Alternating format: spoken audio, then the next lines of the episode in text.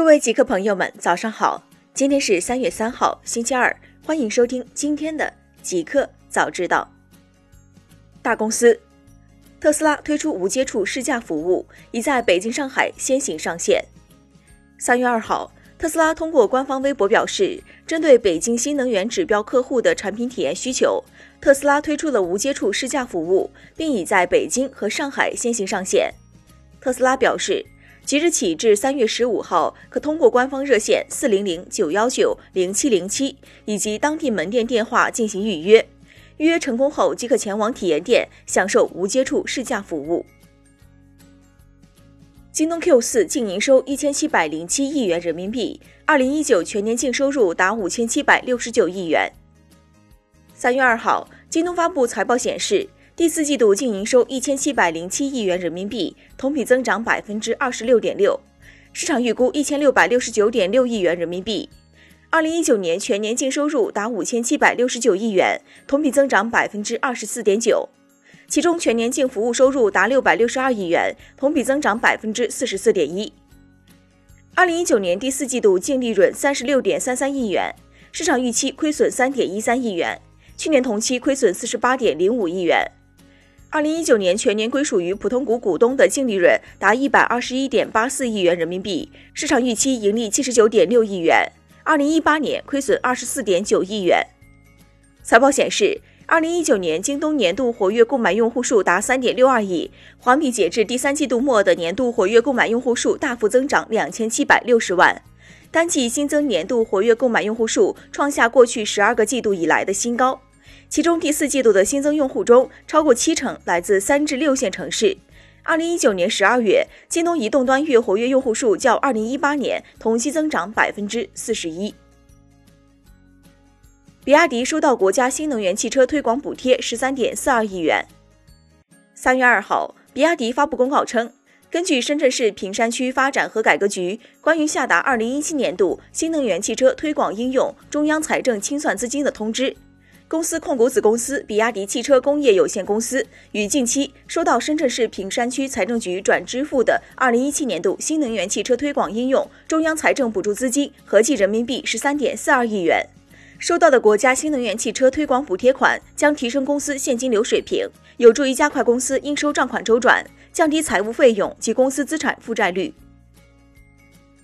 诺基亚宣布新任 CEO，确定九月一号上任。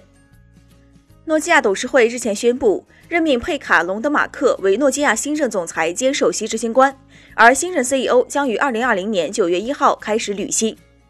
诺基亚董事会主席李斯托斯拉斯马表示，在刚收购阿尔卡特朗讯，而且五 G 近在咫尺的情形下，我们非常高兴佩卡同意加入诺基亚。他在大型企业对企业公司中积累了丰厚的领导经验，也展现出强大的股东价值创造能力。他在电信网络、工业数字化以及美国和中国等主要市场方面也拥有丰富经验，同时他也侧重战略明晰、运营卓越和强大的财务绩效。同时，诺基亚现任 CEO 拉杰夫·苏里表示，在诺基亚工作了二十五年之后，我想尝试一些不同的事情。苏里将于二零二零年八月三十一号辞职，但继续担任诺基亚的董事会顾问，直至二零二一年一月一号。在苏里的带领下，诺基亚从排名第四成长为全球两大电信基础设施供应商之一。互联网，国家相关部门正加紧研究讨论新能源车产业扶持政策。近日，结合疫情情况和有关批示精神，国家相关部门正在加紧研究讨论新能源汽车产业相关扶持政策。今年一月，新能源汽车产销分别完成四万辆和四点四万辆，产量同比下降百分之五十五点四。销量同比下降百分之五十四点四。根据中国汽车工业协会的分析，此次新冠肺炎疫情将对汽车行业一季度的运行情况影响巨大，行业产销量将会出现较大幅度的下降。同时，全年汽车市场发展形势仍不容乐观。三部门联合发布第二批十六个新职业。日前。人力资源和社会保障部与市场监管总局、国家统计局联合向社会发布了智能制造工程技术人员、工业互联网工程技术人员、虚拟现实工程技术人员、连锁经营管理师、供应链管理师、网约配送员、人工智能训练师、电气电子产品环保检测员、全媒体运营师、健康照护师、呼吸治疗师、出生缺陷防控咨询师、康复辅助技术咨询师等十六个新职业。这是自二零一五年版《中华人民共和国职业分类大典》颁布以来发布的第二批新职业。马云称，捐赠一百万只口罩支援日本抗疫。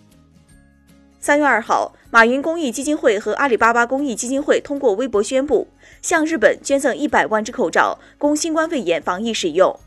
据阿里方面介绍，这一百万只口罩由阿里巴巴公益基金会和马云公益基金会多方紧急筹措。送达日本后，将经由日本一般社团法人日本医疗国际化机构名誉理事长二阶俊博转交相应急需部门。新产品，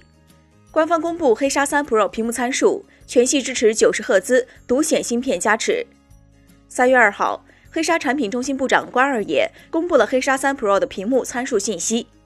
据了解，此次黑鲨三将搭载了一块和腾讯游戏深度优化的六点六七英寸 AMOLED 电竞屏。支持二四零零乘幺零八零分辨率和九十赫兹刷新率，针对《和平精英》、QQ 飞车、王牌战士等多款热门游戏进行了九十赫兹适配以及性能调教。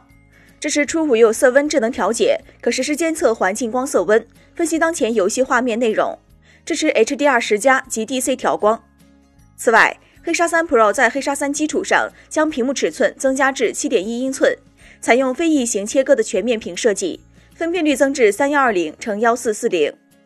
曝光信息显示，腾讯黑鲨游戏手机三搭载高通骁龙八六五处理器，支持 SA、NSA 双模五 G，配备十二 GB RAM，搭载 Android 十系统。同时，据官方介绍，黑鲨游戏手机三系列支持游戏语音操控，内置四千七百二十毫安电池，支持六十五瓦快充，预装 j o y o 十一。腾讯黑鲨游戏手机三将于三月三号线上正式发布。Xbox 半透明手柄出新，洋红色登场。三月二号，微软发布新款 Xbox 手柄，这是微软第一次将洋红色用在半透明设计的 Phantom 手柄上。此前仅有白色和黑色。和此前的手柄一样，新款支持蓝牙，采用防滑握把，可连接 iOS、Android、Win 十 PC 等，也兼容 Xbox Series X。海外定价六十九点九九美元，三月十七号上市开卖。目前已可预购，国行暂无消息。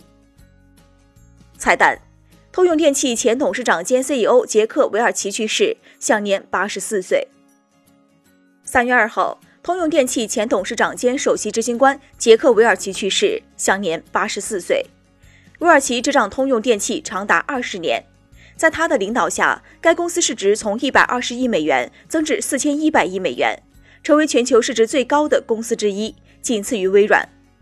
在掌舵期间，韦尔奇买卖了许多企业，将这个工业巨头扩展到金融服务和咨询领域。通用金融银行在他任职七年后成立。他的收购对象包括美国广播公司 NBC、当时的所有者 RCA，以及卷入内幕交易丑闻的券商基德尔、皮博迪。他发明了活力曲线，把经理们分成三组：前百分之二十的 A 组充满激情，致力于让事情发生；至关重要的百分之七十的 B 组对公司至关重要。并鼓励他们加入 A 组，然后是底部百分之十的 C 组。韦尔奇在二零零一年出版的《杰克直抒己见》一书中说：“表现不佳的人通常都得走人。”